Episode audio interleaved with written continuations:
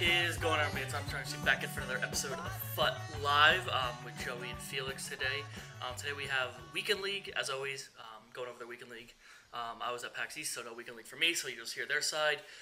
We have FUT Birthday, the finishing up that. Today was the last day, I believe. And then finally, we're going to finish up with EMLS talk, because like I said, I was at PAX East, and I was at the event, and Joey watched some of the event. So we'll have some discussion on that and how that went and how it fits with other esports. So, Felix, do you want to start with your Weekend League? I know you said you didn't want to talk about records, so we won't talk about record. But do you want to talk about how it went so far this week and how you've been playing? He's going to hit 27. He's going to hit 27. Stop. Stop jinxing the crap me, man. I've told you this before. All right, you jinx me, man. Right. I'm coming after you, bro. You have Prime Holland. 27's coming.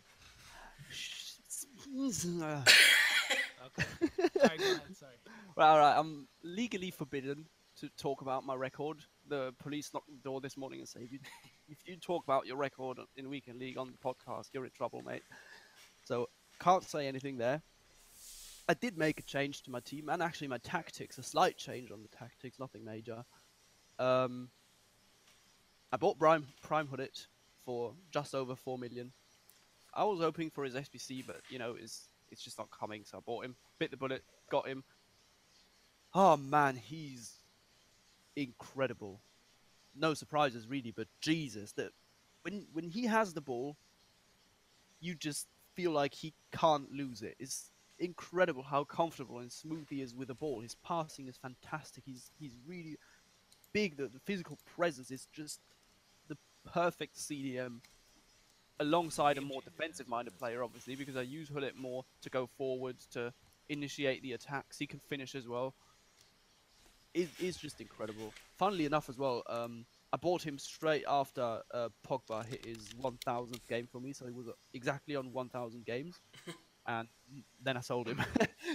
A bit sad, but you know, was good. I'm happy I got him, man. He's such a difference maker as well. The presence in the midfield, I feel like that's what I lacked, is a world of difference.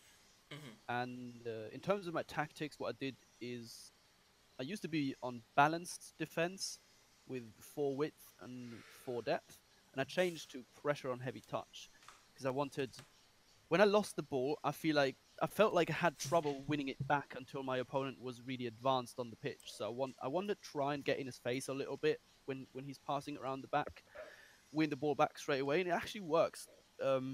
Most specifically when we've talked about this before, right?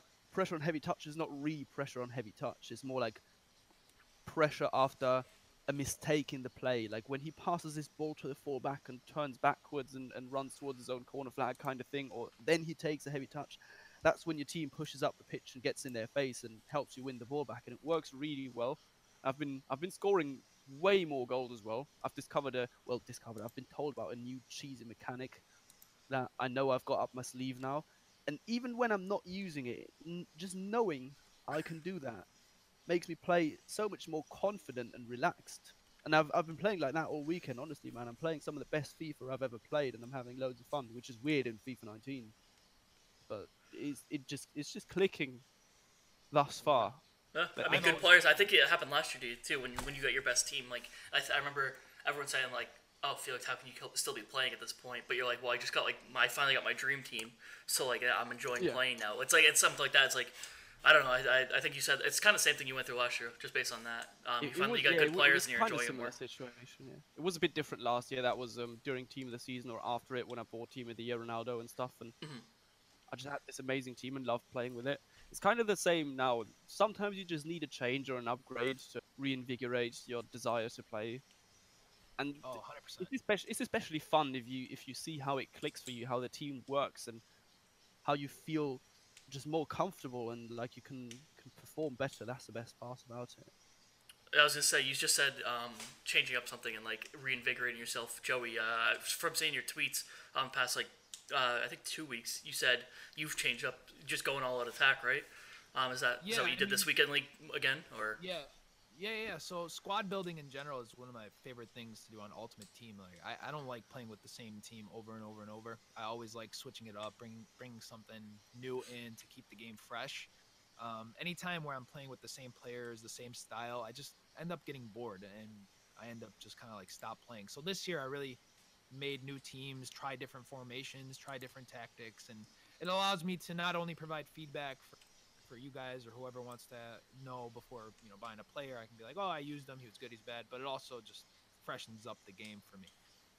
But yeah, so Weekend League in general, for me, the whole after the game came out, Weekend League, and we found out what the meta was, the whole point I wanted to do is I wanted to be able to hit Elite 1 with a non-meta formation. That was my goal. I have this problem, and I don't know if you guys or anyone else has something similar, but I have this problem where I want to beat others who are abusing game mechanics, and I'll do it without abusing game mechanics. So that was my goal the whole year, was to hit Elite 1 with a non-meta formation without El Tornado crossing, all that stuff. So once I did that, my mentality changed to I don't want to sit and pass around while people are just sitting on low depth, one depth or whatever. I don't want to do that because it just literally drains me. I'm just passing, trying to find an inch of space to be able to create a chance to score and hopefully win the game and keep possession. I didn't want to play like that anymore. So I started going 4-3-2-1, all out attack, left back and full back, pushing forward. And even that wasn't enough to break down people on drop back. And that was kind of what I was going to get into with my rant in Weekend League. So everybody more than ever is now playing the park the bus mentality. And it's just not only that, but if they cannot score, they revert to El Tornado crossing on the counter. So they'll counter on one of the wings and then they'll try to El Tornado cross. That's their main way of playing. And it's gotten to the point where it's no longer playing a style of football, and a style of football can be different to anybody. To me, it could be possession. To Felix, it could be counterattacking. To you, it could be even crossing. Like crossing normally, like a normal human being would, fine. But it's no longer that anymore. It's finding how can we now abuse game mechanics to squeeze out a W. So then you get promos like these who are bringing out fun cards. You've got, you know, left back Salah, right wing Marcelo. So what I wanted to do, I was like, you know what? I'm going to make a fun team for this Weekend League. I want to try something new, try something different. So the two players that really stuck out to me were left back Salah, right wing Marcelo, and actually Douglas Costa, because I was able to in-game switch everything out. I put Salah as my right center mid, I put Marcelo at left back, and I put Douglas Costa at as my right wing. And then I had my left back and full back attack with me in a 4-3-2-1. But I could not create anything. I mean, even sending everything at my opponent, I couldn't do anything. And this was game after game after game. Even the first 10 games, everybody now is playing on low depth, and it's just a long, drawn-out, boring game. And one counter is all it takes. If you mess up defending one time and they score, scoring against them becomes such a huge issue and a huge chore that even sending everything, you'll send the whole team, including the goalkeeper, and it's still a problem. Now, a lot of people are going to say, oh, AI is too good. The defensive AI is too good. A lot of people are going to say that the attacking AI needs to be improved. But it's even simpler than that, guys. Dribbling has been nerfed so much to the point where you cannot now dribble past defenders because they've put in a locked-in animation that you cannot dribble out of where you lose your balance. So they nerfed that. They nerfed shooting. Like when you create a chance, it's an RNG effect, even if you green it. So that also falls into giving the defense an advantage. So they did all of these things because so many people in FIFA 18 were complaining rather that keeping possession was too easy, that they were focused. EA was focused so hard on doing whatever possible to not make that happen. They wanted to make sure that people would not be able to hold the ball and keep possession for the whole game once they got the lead. So they added all these things to like make error passes, to not be able to dribble, and all these things, like the constant pressure. They added all these things so that people can't hold the possession because of how bad FIFA 18 was from that standpoint. However, what they haven't done is they haven't fixed, like, passing is auto-corrected. We've talked about this so much. Passing is so auto-corrected up until you get to the final third, like right on the edge of the box. Once you get there, then passes become harder to get through. Obviously, there's not as much space. But in the midfield, if you cut off passing lanes or if you do anything where is logical, the passes still get through. So there's so many things that make Park the Bus so effective when it comes to being able to counterattack so easily that promos, when they come out with fun cards like Van Dijk as striker and Ramos as striker, and you want to play him as midfielders, there's no point anymore to bring them on the team because people are going to play one style and abuse game mechanics while you're trying to make, quote unquote, a fun team. So the argument there people make is, oh, well, you should make a mode where you can have fun in. I mean, eventually you're going to want to have your competitive, you know, you want to that scratch to be itched. You know, you want to make sure you want to have some type of competitive mode. You can't just go and build a million coin team to join a mode that's quote unquote fun. So I went into this weekend league. Long story short, I went into this weekend trying to have fun, playing a 4-3-2-1 ultra attack, and it still wasn't enough to break down Park the Bus, and it's been extremely frustrating that you can't even make fun teams and compete anymore because everyone's playing a certain style. And that's my rant. It was a little bit jumbled all over the place. But my point is promos don't even excite me anymore because I can't use any of the players. What's the point?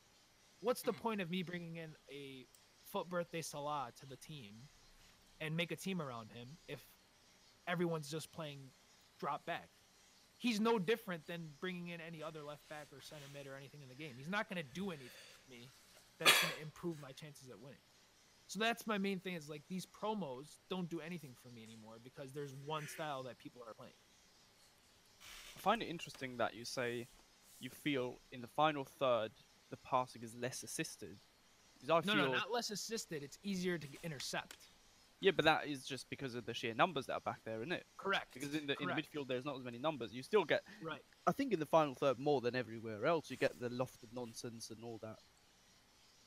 But it's just so many people back that you're bound to run into someone when there is 11 players clogging the box. It's obvious that you're going to struggle with passing. Right, there's less space, yeah. Yeah. It is a problem. 100% it is a problem. But I think it's more down to AI than what you said as well. The dribbling aspect, because I hate to go back to this again because we talk about it all the time. I think it's a gameplay problem because when the gameplay is perfect, like when it's really fast and smooth, like you rarely ever experience that. Yes, probably for me is only super late at night. Then you can dribble, you can twist and turn so quick that the defender is just gone to the shops if you do two turns and then you pass him. The bigger problem with this though is even then when someone is on drop back. You turn him, you pass him, you run straight into the next guy. That is the biggest problem.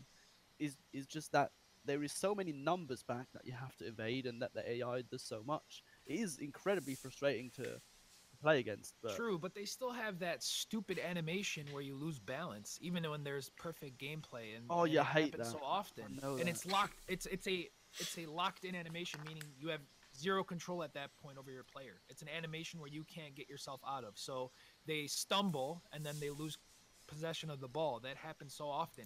What I want to see done, I'm hoping, I know there's not going to be another patch, but if I'm going to continue to play FIFA up until FIFA 20, I really want them to improve the tackling in general. Like when you tackle someone, you should be able to get the ball. That's one. Two, the dribbling needs to be slightly improved, or they need to scale down how much one of the stats matter. Like I was using Suarez for a little bit this weekend league. I couldn't turn with him, but for whatever reason, yeah, it just, I don't get, there shouldn't be a drastic difference from, I don't know what players that I can think of, but you can't turn with Suarez. I don't want to say that he should turn like Neymar. Don't get me wrong, but you know, someone with 80 agility shouldn't feel sometimes kind of heavy. You know what I mean? Like 80 agility, 80 balance, he shouldn't feel that heavy. So maybe they need to scale down how much agility and balance matter, at least for attacking players. I know they probably have to do certain things so that defenders don't feel like God mode when they have high agility or whatever. But even when I had, for example, I tried out Balak as one of my center defensive mids this weekend, and he's got low balance. And when I try to defend with him, I couldn't turn to cut off the passing lane in time. So there's all these little things that they can probably scale back or tune to make it a little better. But, you know, tackling, the dribbling, and then there's a bug. I honestly think this is a bug with passing. It's not even autocorrect. It's your defender doesn't react to the pass in front of him. The attacker reacts. There's a video on this by Italian Stallion. If you guys haven't seen it. The attacker always reacts to the pass. The defender doesn't. It honestly feels like a bug. Imagine if the defender reacted, though. That would just further improve AI, wouldn't it? I don't mind though. I would rather when I'm manually controlling to cut off a passing lane, my defender doesn't stick out a leg, even if the pass is right. Oh yeah, that's stupid. But what I thought of is what he showed is when they make a poor passing choice and he says the striker here is active or the attacker, and the defender isn't. Yes. I disagreed with him on that one because the defender was not manually controlled, so I think he should be inactive. Because if the AI defenders are even active, then it just becomes an absolute abomination to play. Because then the AI literally does everything. No, I see what you're saying there, but it also prevents the effectiveness of the drop back counter. Because the reason why drop back counter is so good is because the one driven pass will split up your midfield, and your center backs, for whatever reason, don't step in front of the striker when that driven pass is coming. They don't pressure the striker, so they're able to receive it. Your striker is able to hold up play just a little bit for his team, his midfield, to push up, and then they're on the counter. The left back and right back, for whatever reason, they do cut out that pass, especially if you're on pressure on heavy touch. This is what you brought it up. I've always played on pressure on heavy touch. It's way better than balance because it stops the counter a little bit. But your left back and right back will always pressure the left cam and right cam because most people are playing 4-2-3-1 anyway. Aside from actually the EMLS, a lot of people are playing 4-1-2-1-2, which was interesting. That's what I thought. But I digress. Yeah, I digress. So a lot of people are playing 4-2-3-1 with the cams staying forward and the strikers staying forward. So your left back and right back, if they're not pushed up, they'll always at least sit on top of the left and right cam so that if they try to counter that way, you can stop them. However, the middle cam and the striker, if you do a driven pass there, the center backs never cover that pass. That pass works 100% of the time unless you have a midfielder. You have your holding mids sitting back to cover those players. So from that sense is where I can see if they can improve the defender reacting to a driven pass like that, I think it would be better. It would stop those counters a lot more effectively. May I ask what depth you are on defensively? I've been using 5. Sometimes I'll go up to 5, 6. Right. I'm on 4, but what I feel this mostly with Team of the Year Ramos, because he is the one centre back that pushes up, intercepts the passes, gets literally on the striker. I've never had that with any other defender. Maybe it's the aggression. Him. It might be the aggression. But I think, you could play with it, but I mean, you're going to get exposed on through balls then if you put them to aggressive interceptions. But I wanted to do that, yeah. That makes you super vulnerable to through balls and it drains their stamina really badly. I actually finished the Prime Icon Moment Maldini. Surprisingly, his aggression is low. It's in the 80s. I don't know if that has been the difference maker this weekend league because I brought him on the team and I'm no longer able to stop the counter as effectively. I still have Militão. Who did you replace him? Who did I replace? Did I replace Varan? Varan. I'm just trying to look at some stats. I would play an anchor on Maldini that gets him to 90 aggression. 90 aggression. Varan. I did put an anchor on him, but I still don't see that aggression that I would from another player like Ramos or even Militão. Militão will press and get that ball back, and I think Militão's got 90+ aggression, from what I remember. Was it regular Rafael Varane? Yeah. He's got 3 less aggression than Maldini, interestingly. Militão is on 91. I'd play an anchor on him as well. That puts him to 99. Yep. That might be it. It might be it, yeah. Militão definitely more aggressive. Yeah, I think I see that on my team as well. Yeah, it fits my play style a little bit more because it pushes up against the opponent. But regardless, the biggest gripe I had with this weekend league, and again, I don't care as much as I used to, so I am having fun. However, I'm not able to make any other team. I can't bring in these promotional players that they're releasing because it's just pointless. I feel no difference from using a different team every weekend. I don't feel anything different because I'm playing against the same thing over and over and over and over. There's no variation. And that goes back to all that stuff we talk about where like that's okay because the nature of Weekend League is that competitive mode, but the promotions are gonna like because I think promotions this year have been successful because there's been so much more. But next year, if they do the same amount, even if it's a little more, people aren't going to care. Like you, I think more people are going to fit into where you are. They're not going to care about the promotion because there's no way to use these players. Because unless you're like a player like me who gets gold 3 and stops, I can use basically whoever I want to get gold 3. Like, if you're not like a player like that, you actually want to push yourself. What is the incentive of getting, like you said, getting any of these FUT birthday cards? They're not as good as Icons, Team of the Years. Eventually, Team of the Season's the next promo that's coming out that will have someone that'll improve your team. I would assume, and that's just because those are like the highest level cards in the game. Like by the end of the game. But it's not even improving my team anymore. I'm in the middle of it, so I'm not super like I don't consider myself an elite player or a pro player or anything like that. But I am competitive. I want to be competitive. I want to be able to finish strong. Well, I did want to finish strong in weekend leagues up until I hit my goal, so I no longer care. But I want to be able to do that while using fun teams. I don't want a mode specifically dedicated. Like, okay, here's where you can go use your fun team. You shouldn't be bringing it into the competitive nature of things. But if you want to go and make $1 million coin or $2 million coin team, these promo players aren't cheap. You know, Douglas Costa, the FUT birthday one is 400,000 or 500,000. The Salah is 200,000 to 300,000. So building a team around them is going to be 1 to 2 million coins. It's not going to cost $1 million coins. So if I build a team to go into the fun mode, and then by the time the weekend comes, I have to build another team just to be competitive. Like it shouldn't be that way. It should another mode is not the solution. The solution is there should be no meta in a football game. It should be if I am playing better than the person in front of me, should the team matter a little bit? Yeah. If he has a full icon and team of the year team, I get it. There are things that, you know, you got to leave in a football game. If you have better players, fine. But if I have an above average team with players that are 90+ rated or, you know, players that should quote unquote fit the meta, even though there shouldn't be a meta, but they fit the meta, I shouldn't be at such a disadvantage where I can no longer bring them in a competitive mode. That's why I don't think a new mode that has no incentive is the solution. I don't think it's the solution. I think the solution... It's a solution for a lot of players like me who don't give a shit about competitive games. I don't want to try when I play FIFA. I don't want to have to try. I just want to enjoy it. I don't care if I win every game. I don't care if I lose every game. I just want to have fun and use players like that.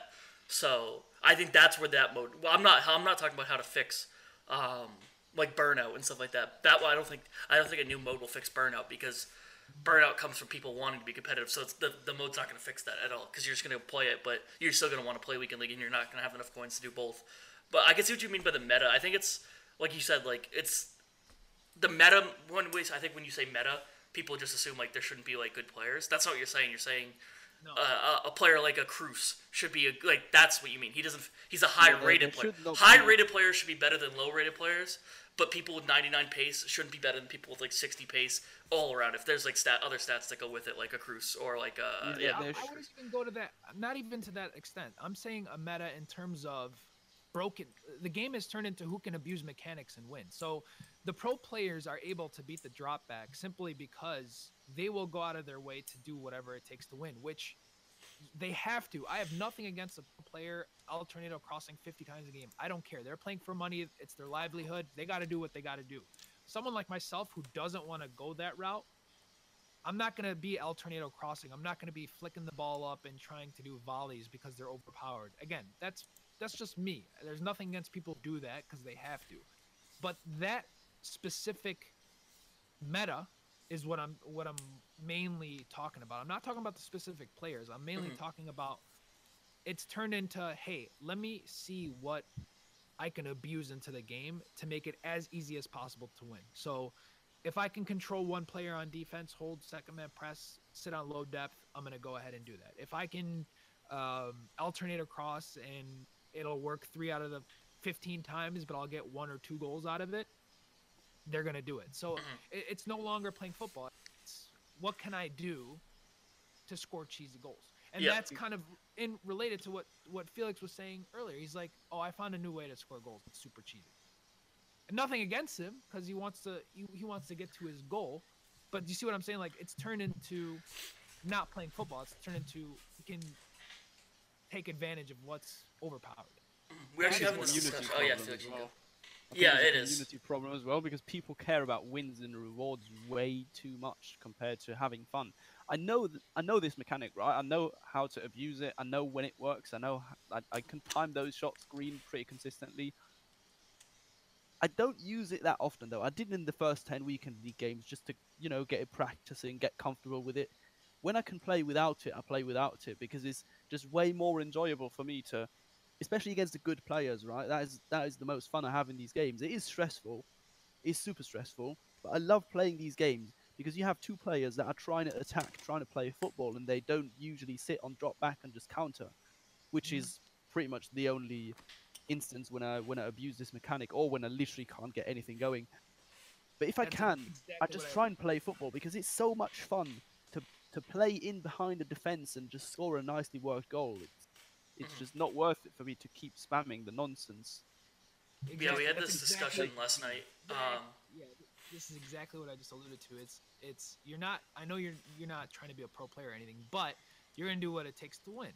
And if the guy's sitting on drop back, you're gonna do that quote unquote cheesy mechanic in order to score. But if the guy's not, you're gonna play proper football. And that's my exactly. When people say, "Oh, well, pros are able to beat it," yeah, because they're gonna do whatever it takes to score and win. On my hand, I'm not complaining about it. I'm just saying it's too easy to execute. The drop back is what I'm yeah. So we were talking about this last night actually a little bit with Japes, like real quickly, like after the event was over, and we were saying like his experience, stuff like that, and saying obviously we don't think that FIFA should be like simulating real life, like but like because the El Tornado came up after that, like but like those are the mechanics that you never want to see. Like the thing with we talked about drop back, and drop back is too obviously effective, but there is almost like there should almost be, if people want to be realistic, there should almost be a part the bus, because if you look at someone like an Atletico Madrid in Champions League, like what they did, like that, if you want it to be like that realistic, then that has to come with it. Like if you want a realistic game, you have to have park the bus because teams do that against other teams, but it's because of the effectiveness of it. And then we talked about El Tornado and saying how dumb that is, because have you ever seen someone actually like that's where the mix is like. It's a video game, so it should be arcadey in that sense, because you want it to be arcadey. Essentially, means consistent. It means like, because with real life football, there's a ton of randomness. Anything can happen in that sense. You don't want that in an esports game. You don't want randomness. You don't want just chances like that. You want it to be arcadey, consistent, playable. But when they add mechanics like the El Tornado, that's where you completely remove it from being even a football simulator at all, because that's never even happened. Like, no one does that in real life. I think there's, like, a video of the guy that tried to, like, do something similar where he, like, flicked it up and, like, biked it, crossed it. But it was, like, it looked similar to, like, an El Tornado. It was funny, so people were like, please don't show EA that. But it was, like, one case. But it was, like, those are the mechanics that shouldn't be in the game because they've just never even happened in real life. But then also the game shouldn't be, like, simulating real life in a way. It's, like, a hard mix, I think, but...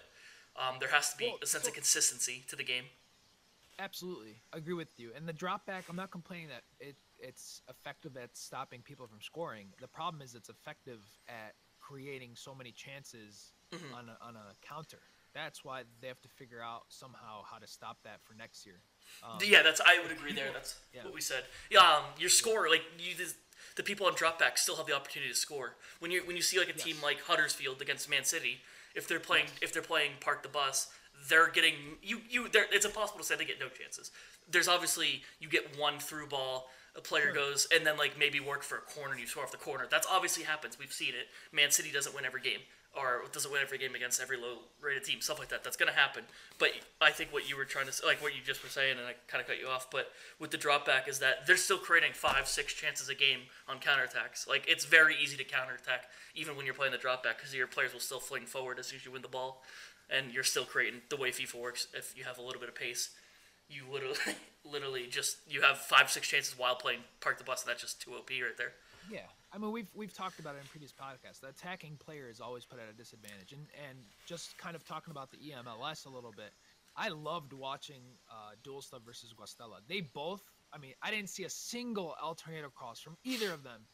Either of them, they just played just nice, beautiful FIFA. It was so enjoyable to watch, and that's where I think, like, for me, as this is again my personal opinion. Other people can think otherwise. Like, I'm sure people love seeing Tex play, and he's amazing to watch. But he does things that are like so crazy. Like, he'll have quadruple elastico and break down a defense. You know, that thing's, it's cool to see, but I think it's overboard. Like, that stuff shouldn't be as effective as it is. And again, nothing to him. He's just an amazing, best player in the world, obviously, and maybe best player ever to even touch FIFA.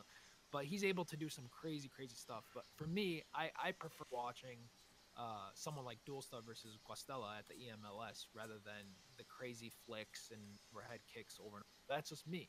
Someone else might be different. Yeah, and with the Elastico, it's like, I think the Elastico should be an effective move because the whole point of a game like this is to learn all the moves. Like, you wouldn't say in, like, I don't know League of Legends enough, but you wouldn't say if you mastered every move that it shouldn't be effective. Like, the Elastico should be effective. Oh, yeah. It's the fact that you can string 4 Elasticos together, and then now at that point you're just spamming them, and you can just get through. Even if the person knows how to defend an Elastico, you can just spam 4 in a row, which is just absurdly unrealistic. Same with the croqueta. You can, you can hold it in one direction, and your player will just keeps doing repeatedly perform it. Yeah. Where in real life, like, it's like where you want the croqueta to be effective, like, quickly, because it's a good skill move to learn and know when to do it, how to do it, and when it's most effective. But the fact you can keep spamming it, that takes all that away. Because as long as you just know how to do the controls, it doesn't matter the situation. You can just spam it. It's gonna work. That's where they have to get the trick. That's where. Because I think skill moves should be... I'm not, like, a huge skiller. Like, I do the La Croqueta. I do, like, a few McGee's and stuff like that. But, like, they should be in the game, and they should be super effective. Yes. In the right situation. But they should be situational, and you shouldn't be able to... It shouldn't just be, like, anybody that knows how to do the controls should be able to pull them off to perfection every time. Because, realistically, if you know how to do a La Croqueta, there's no skill involved anymore because you just could just keep doing it. It'll eventually work. There's learning the situation. I think last year we talked about that, Felix. I think just between the two of us, like, one time we were talking about skill moves and how the big part is, I think we were helping Chris maybe. Chris is like, I don't do many skill moves. And it's like, well, probably because when you try them, you need to know when to do them, not just how to do them, which is how it should be. But this year it doesn't feel like that with some of these skills, like the El Tornado, La Croqueta, Elastico. The problem with them is just the way they work against manual defense compared to AI defense, because the AI just doesn't bite on skill moves at all. Like, they defend it perfectly, you win the ball. But when you try and defend a croqueta manually, the attacker will just glitch through you so many times. It's just stupid because you can't defend it. That is the bigger problem with it. Obviously, it's stupid that you can put it off 4 times in a row without the skill move becoming less accurate and slower and all that. But you just can't defend it. Like, you... Position yourself in front of the attacker. He will croqueta. You will read it, step into the right direction. You will get nutmegged or something, and the attacker will glitch through your body and create a chance. Yeah, and that's actually why I do the La Croqueta a lot too. Like, sometimes I'll do the La Croqueta when I know I'm trapped and I'm going to lose the ball. Because what happens is the defender, even if they know I'm someone who uses the La Croqueta, because after a while you just pick up on your opponent's gameplay, after even halftime, by then you kind of know.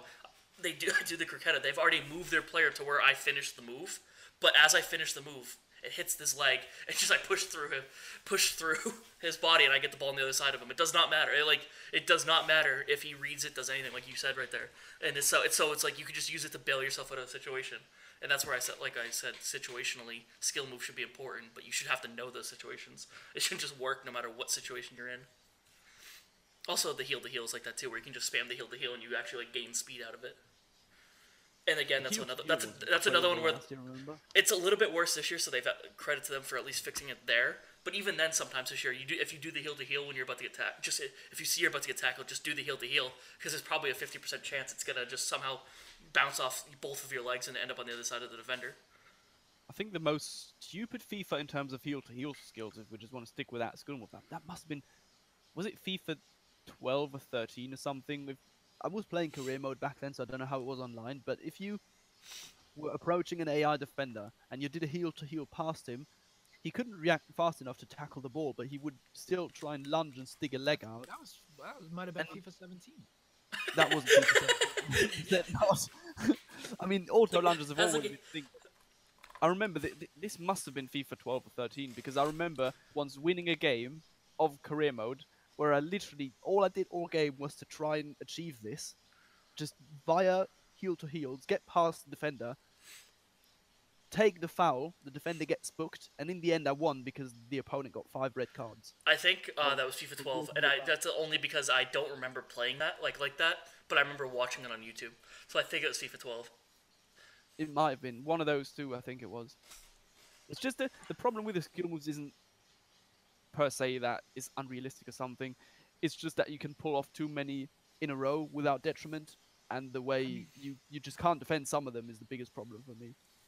I don't mind a tornado if I can defend it properly, but it will just flick around my player. Yeah, and if you look at the pro scene, you'll notice the players who were more of the... See, I don't want to categorize them into the football purists. I don't want to say that.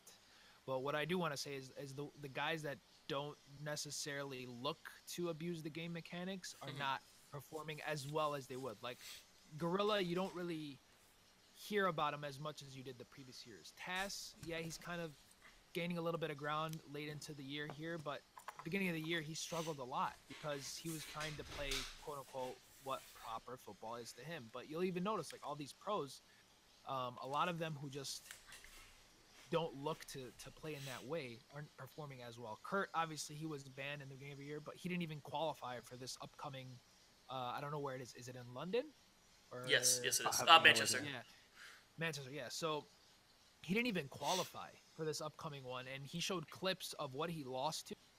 Somebody who just, you know, flicked the ball up or like did an overhead through ball and a volley and scored against. It was crazy. Like, it's just, I don't know. I'm rambling about this subject, but I really hope with the feedback that EA have received this year from numerous people, not necessarily all game changers, but some game changers have gone out of the way to make videos, in-depth videos.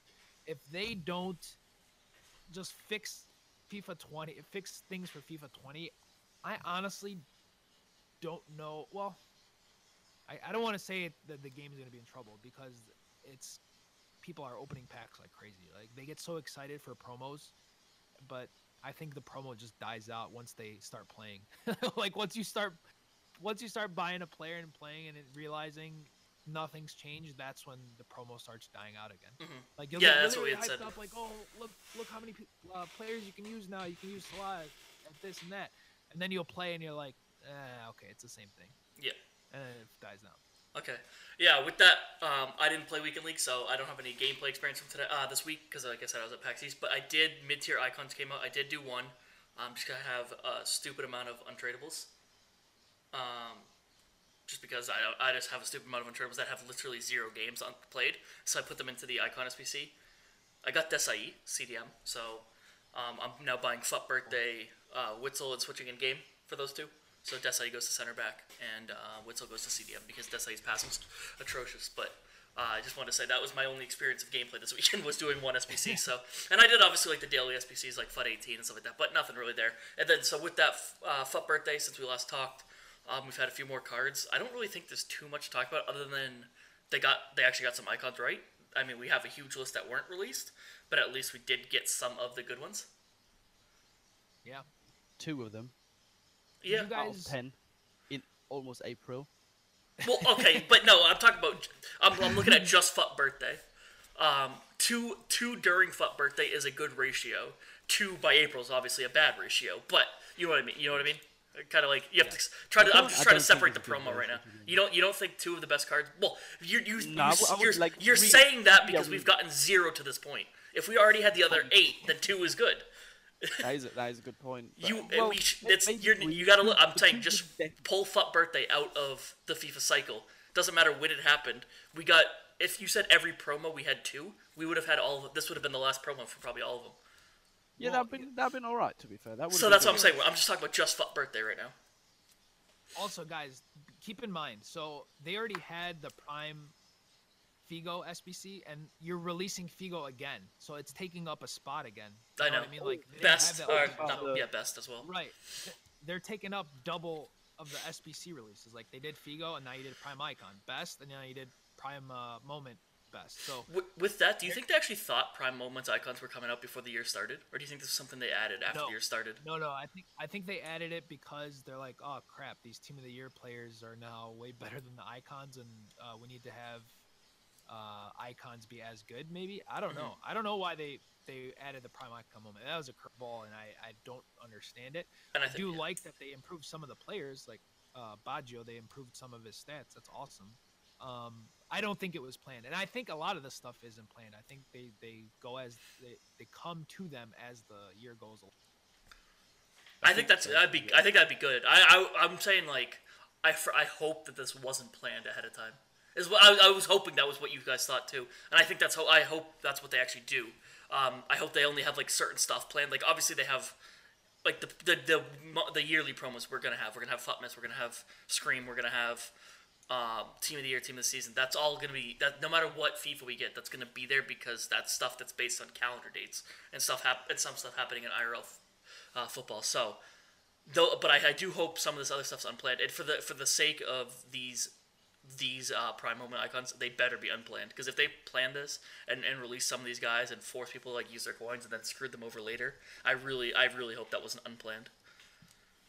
Can we talk about these upgrade SBCs for a second as well? We talked about Figo last week, and then Best came out, and it's just as bad, if not worse. Absolutely just disgusting. I don't know if it's for Figo or for Best, but you save 183 rated squad with 2 informs, and you can put your Figo SBC card or whatever it is in instead of an icon. So you essentially get your icon in. You don't have to submit another icon, which is, I don't know, let's say that saves you 350k, just for argument's sake, to make it simple. Mm-hmm. And then the 83 rated squad with 2 informs, which is like, what, 50, 60k? So EA, you did this Best SBC for $1 million coins or something back then. And EA say, here, do this upgrade, you'll save 400k and still have to spend 1.5 million for an upgrade that is noticeable, fair enough, but is not worth, like, I can't get my head around what they were thinking with these upgrade SBCs. It is absolutely, completely and utterly disgusting the way they did it. It's a complete rip-off and a slap in the face, quite frankly, to anyone who did the original Prime Icon, because these upgrades are a scam, is what they are. Mm-hmm. The pricing is just, has to be a joke, man. Worst case scenario, the pricing should have been that if you did the upgrade SBC, or if you did the SBC back then, you could upgrade it so where the net cost of whatever it cost you back then, because they have that data. They know how much it cost back then to do, like, when it came out. They could easily get, they have that data, so they could see how much it cost back then and remove that from the cost of. And it's not like I remember they used to say prior years, they're like, well, the market dictates the cost of an SBC. No, you know what at this point, we know what an 83 SBC with 2 informs is going to cost. It's going to cost the same, roughly the same throughout the year. It's going to, because the 83s are going to drive up, 84s are going to drive up, and then the informs are going to drive up. We know what they're going to cost. So they know all this data ahead of time. So they should have made it. This is worst case scenario. Honestly, I think that you actually should get a discount if you did it earlier, because you didn't know this was going to exist, and you did it in 30. Yes. And you did it in 30 days. You were given 30 days to do the original one, and you weren't told that anything else is going to happen. So you should get a discount. Talked about this. But I wouldn't complain. Last week as well, where we said with the, you know, just mark the card as untradeable as an SBC reward or something, and have people, so people can't buy the tradable version. Just have them put their SBC reward untradeable icon into that upgrade SBC, and then go along with another, I don't know, just 89 rated squad, you know, because it can't be dirt cheap or for free, obviously. But you can't have people submit a Prime Icon George Best for an upgrade, and then literally have them do everything they had to do if they did the normal SBC, and just save them like 100k. What's the point? Like I said, honestly, I don't think any of us would. Well, no, maybe because it's knowing how bad this is now. But if, like, they came out in the SBC, like, they factored in all the prices, and the upgrade SBC costs exactly the same net value as the regular SBC. So, like, you have, like, so we'll say Best is $1 million. I don't know how much it costs when you first did. We'll say $1 million. And so the regular Best right now, Prime Icon Moments, is 1.9. So we know the original one costs $1 million. The one now costs 1.9. So basically, you should have to turn in that Best plus 900k worth of value. That's 1.9 and 1.9. That's how it should work. Like, and I don't think any of us would have complained. Obviously, I said, like I said, I do agree with you. They should get a discount because they weren't told ahead of time. But I think at face value, if there was the exact same price cost, we would have been okay with it, in my opinion. I don't know if you guys would agree with that, but like I agree with that, and I guess it was a little bit of a miss for all the Prime Icon moments they released for FUT Birthday, but I actually wasn't impressed by the SBCs that came out, like the Striker Ramos. I wasn't really a big fan of. I know a lot of people would play him at CDM, but I don't know. I just don't see that really fitting my cup of tea, at least. Yeah, the flashback Robin, or end of an era Robin. It's expensive as fuck. And he's got 2-star weak foot, whatever. Well, it's 870, yeah, 873K right now on Xbox. But and then flashback Nani. But those are flashback cards. They're gonna be good because, like we said, as long as you give like a player that used to be good a good card, no one really cares. Like again, price, that's whatever. That's something EA's got to work on. As always, that's something we've talked about before. But yeah, Perisic, Ramos, and Lukaku are the ones that I can see right now on FUTbin. Well, I guess Lukaku is a cool one because he doesn't have too many special cards. But like Ramos goes back to exactly what we talked about last week. Why are they giving these special cards to players who already have really good special cards in other positions? Like it's cool, yes. Ramos as a striker is cool. He's got so many good cards that are already in people's team. If you're building a meta team, you have to have like Team of the Year Ramos. He's one of the best defenders in the game, if not the best defender in the game. So that means you can't play him at striker / probably CDM realistically. But why not give it to someone like? I guess PK's got a bunch of special cards, but I'm trying to think of like someone like that, like I don't know, like a good center back that doesn't have a ton of special cards. I mean, maybe Umtiti is one of them. There you go, Umtiti. Because like then you can play him CDM. I find the upgrade patterns are super weird as well. Like, all right, I'm all for weird position changes. I think that's fun. But have you seen Lukaku? Let's take Lukaku specifically. Have you seen his defending? How's that 87? Oh, 87 defending. Perfect. I completely forgot about this. Yes. How does that make sense? I know the stats are weighted differently, but you can't tell me his 99 heading just outweighs his 67 interceptions and mid 70 tackling stats. Like, how does that make sense? Yeah. He's so unbelievable as a defender because of his terrible defensive stats. You can't use him. Exactly. So this was also something I wanted to bring up. So they're bringing out all these players in different position changes, right? What's the point of it if you're not going to improve those specific stats to actually matter? Like what you just exactly mentioned. If you're putting Lukaku as a center back, most likely they're doing it so that you can make a team and change his position in game is what I'm assuming. But that has to be the case now. Yeah, but if you're going to make him a center back and actually want people to use him as center back, then improve his defending stats to be actually usable as a center back. What's the purpose of changing a striker to a center back when you cannot use him as a center back? I do like the attempt that they made by trying to lie to us and make the face cards look nice. The face card stats look nice because obviously 87 descending, 92 physical, whatever it is. That looks really nice from a view. Like oh cool, they actually upgraded this defense. But you get in games, I just put him on a shadow. He has 79 standing tackle on a shadow, an 88 rated center back card with 79 stand tackle. Yeah, that is embarrassing. Why would I bring in Lukaku to sub him as what? What am I gonna or change his position to what? As a striker, you can't use him as a striker. He just doesn't fit the meta. I'm not going to play. Like, what's the purpose of them doing that? Same with Ramos. You're going to put him as a striker, fine. I guess a lot of people will convert him to a CDM. Makes sense. They did the same thing with Ibra. They made him a center back, and he's got terrible defending stats. If you're going to change that drastically, if you're going to change him from a striker to a center back, where you can really only change based on your dynamic tactics, they need to have proper defending stats. I don't understand why they did that. It made zero sense to me. Yeah, and like you said, I was just saying the face card stats look like they tried to improve them, whatever, and like and it didn't come at the risk of like, so like with Ramos, like you said, people are gonna switch him to CDM now because the striker stats aren't that good. I mean, 84 finishing isn't like amazing. 77 balance on the ball is not great. But at least they did keep the defending like as an improvement. So that if you do want to drop him back to center defensive mid, but that's really not the point of these cards. The point of these cards are to play the position they switched them to, and there's just you're not going to play a Ramos striker, you're not going to play Salah a left back. He's got bad marking, right? Yeah, I didn't play him. So the Salah, I guess we can talk a little bit about the FUT Birthday, kind of a little quick review on. If you've used any of the cards. Yeah. I do like the concept of the position changes because it does allow you, it opens up the box of what you can do with the squad. So I actually ended up moving Salah as a right center mid, and he's really, really good there because, yeah, he doesn't have the marking, but he's got the interceptions, he's got the pace, he's got the passing, shooting if he gets into the position. So as a center mid, he was actually really, really solid. And I think he has 99 jumping from what I remember. Doesn't he? I think he has good. I think he has some good jumping. But yeah, so those are like the new players. I don't think there's really much else to talk about with FUT Birthday. I think we talked about it's like there's really good, the objectives really good, always a good. Oh, the gameplay. That was the best part. And there's some really good ones now with Milinković-Savić, Boateng. Who was the other one? The last one? Freddie Guarín, whose stats actually look really nice in game.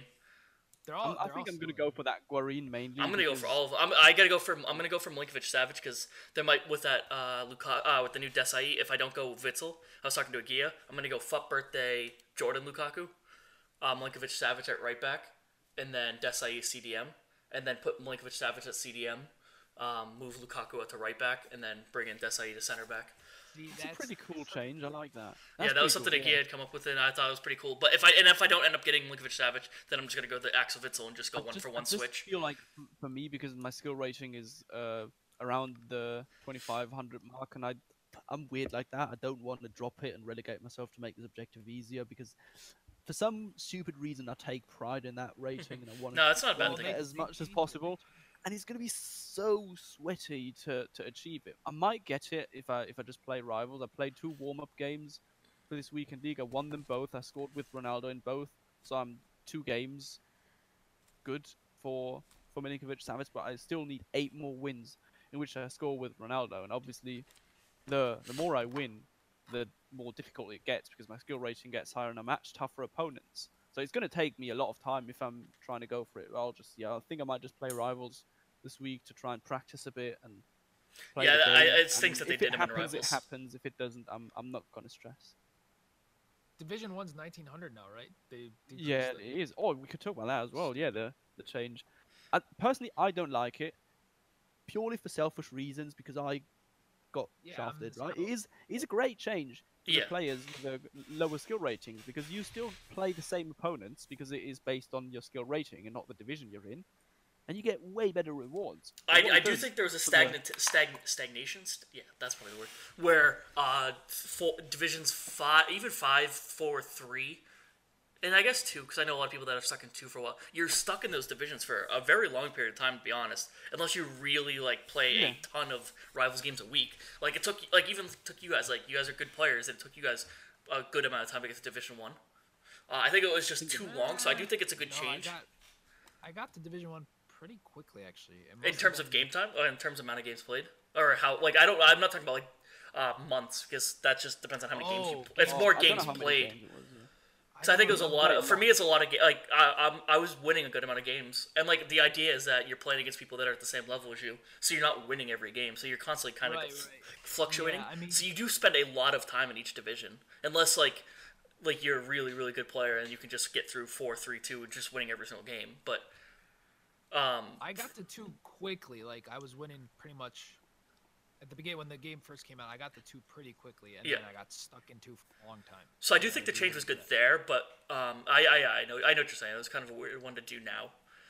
It's one of those things EA likes to do. They like to put it out like halfway through a cycle, and really confuse like price range. It goes back to price ranges. We've talked about this before. Like price ranges is I think overall been pretty decent, I would say, especially with it has lowered coin selling, which actually something what I want to quickly talk about with the EMLS, something that came up while we were talking there. But with coin selling's gone way down, and price ranges have been good, but like they were maybe I think they were the biggest. Chuboy always says it was the biggest stress of his life was the week that price ranges came out in FIFA 15 as the community guy, because he was getting like death threats basically. Because it was so bad, because everything was extinct or everything was like 15 million coins. Like it was crazy. Well, the YouTubers also started rebelling against like that decision. They're like, "Oh, I can't believe they brought it out." All the YouTubers are frustrated. Well, they were. That's because you know how much they were making so much money from price coin selling.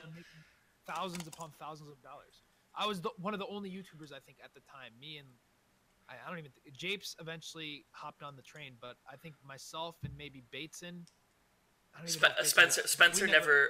He had never done. I think he had coin selling for like one video, and he got rid of it.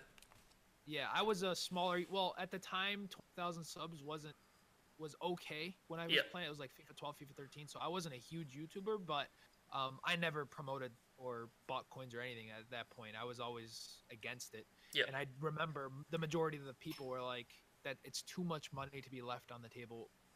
For those guys who had 200,000 to 300,000 subscribers, I'm sure they were making thousands of dollars. Yeah, Spencer said some of his offers were up to tens of thousands of dollars for some of the offers. Crazy. So it was like at that time, I know, like, even like now, even sometimes now you still see people with it and you're like, well, how could they do it? It's like, but even a little bit of money there, because of the way YouTube, like, this is outside of EA and outside this podcast, but the way YouTube is, that's a make or break of them being able to do full time and stuff like that, which if you've talked to any of them, the difference between going full time and part time, the amount of content you can put out is incredible. Because if you don't have a second, like if you have a second job, you're not putting out as much content, stuff like that. So I definitely saw why they did it back in the day. Because like a lot of them were against it. A lot of them never even bought coins, but they were promoting coins because of just the money coming in and it helped them. But that's besides of what we kind of got off track there. I think we kind of covered FUT Birthday. It was a weird one.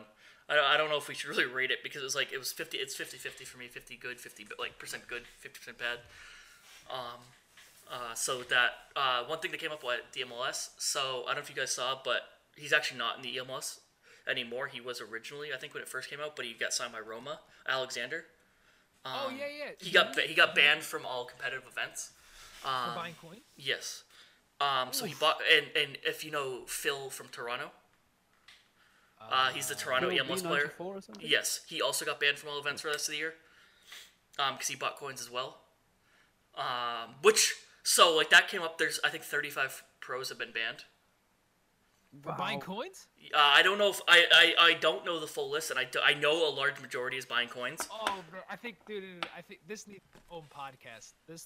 So that's what I want to, so I want more information. I haven't actually got to watch, Alex put out a video, because he said, regardless of whether you think I should get banned for the coins and stuff like that, he's never denied it, he said he did it. At least I know that, and I know Phil hasn't denied it. But I want to watch this video because he talks about the process he went through and basically said, I think he said, like, they just didn't listen, they didn't care. It's like insta-ban, no matter what. Like, they weren't going to give him, like, a timetable of when he could return. It's just banned for the rest of the season, and then we'll talk about it next year.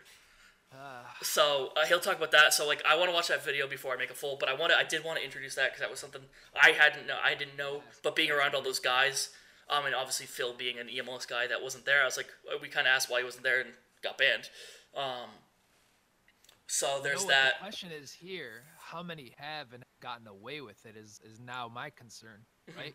Yeah, and no one's gonna say that, but talking to like some of them, like even some of the guys there, like there was all of them kind of agreed, but it wasn't really like one or two like that said it. They all love like Phil and stuff like that, but they're like, it's one of the number one things that's against terms of service is buying coins. So it's like, even Phil like was like, damn it, I shouldn't have done that. So I just want to tease that one out there, so maybe next week if we get more information we watch like Alex's video, and if anyone else, I assume more people will talk about it because I think it's pretty recent that this whole stuff had come out, so we'll see if we can find some more information on that, talk about that next podcast.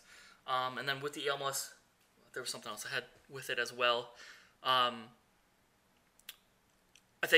honestly think being there was amazing, but I think Joey, you probably got a better tactical view of it because like when you're there, I don't know if you guys have been to like a live event like that, like for anything, but when you're there, it's all emotion. Like that game, Duelstuff versus Chris, the 5v5 game that went to pens, was one of the most exciting games of FIFA I've ever watched. I could not tell you what the formation they were ever in, what their tactics were, because you're just like in the moment.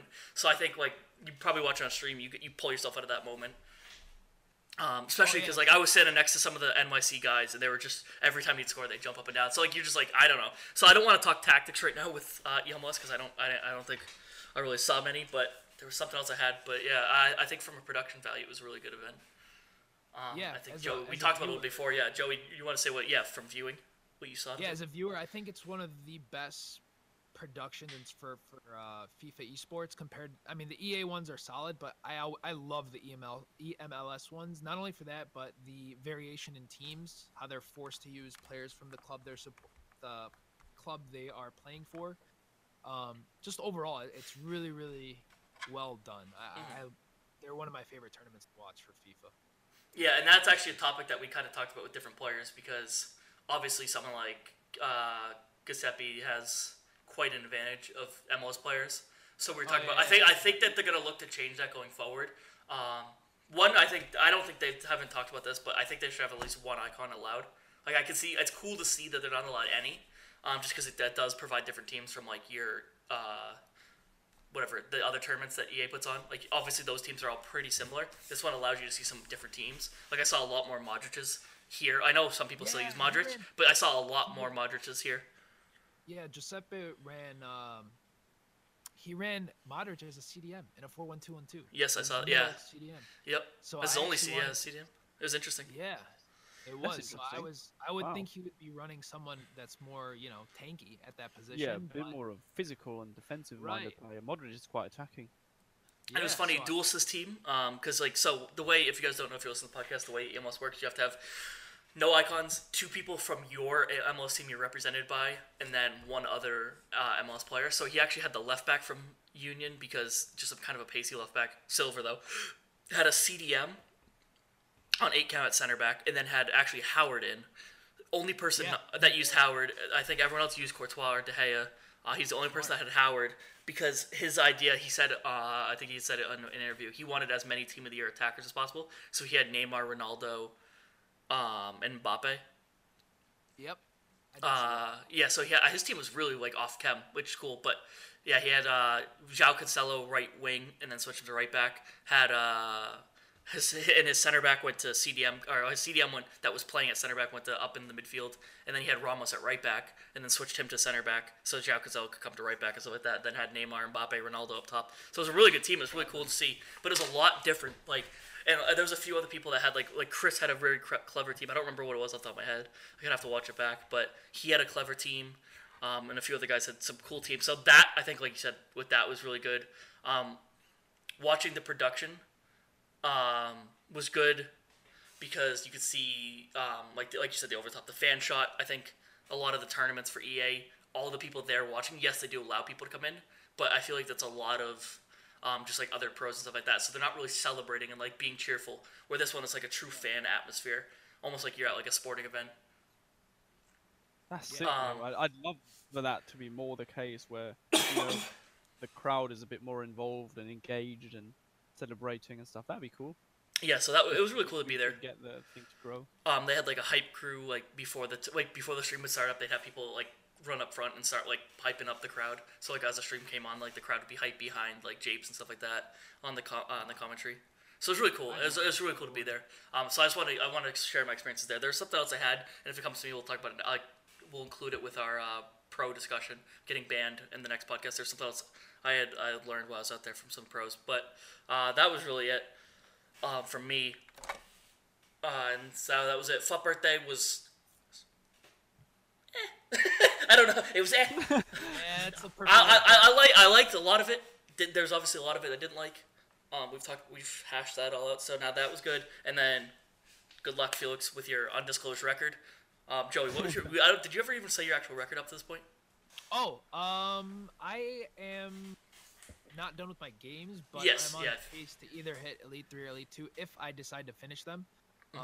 I don't remember how many losses I have, but I know I'm more than 4 losses. I had five or six losses, something like that. Okay. So I can only get either Elite 3 or Elite 2 for this week. I don't know what I'm gonna do. After watching the EMLS, I kind of want to try out the 2-1-2 narrow. Which that's what I use, but.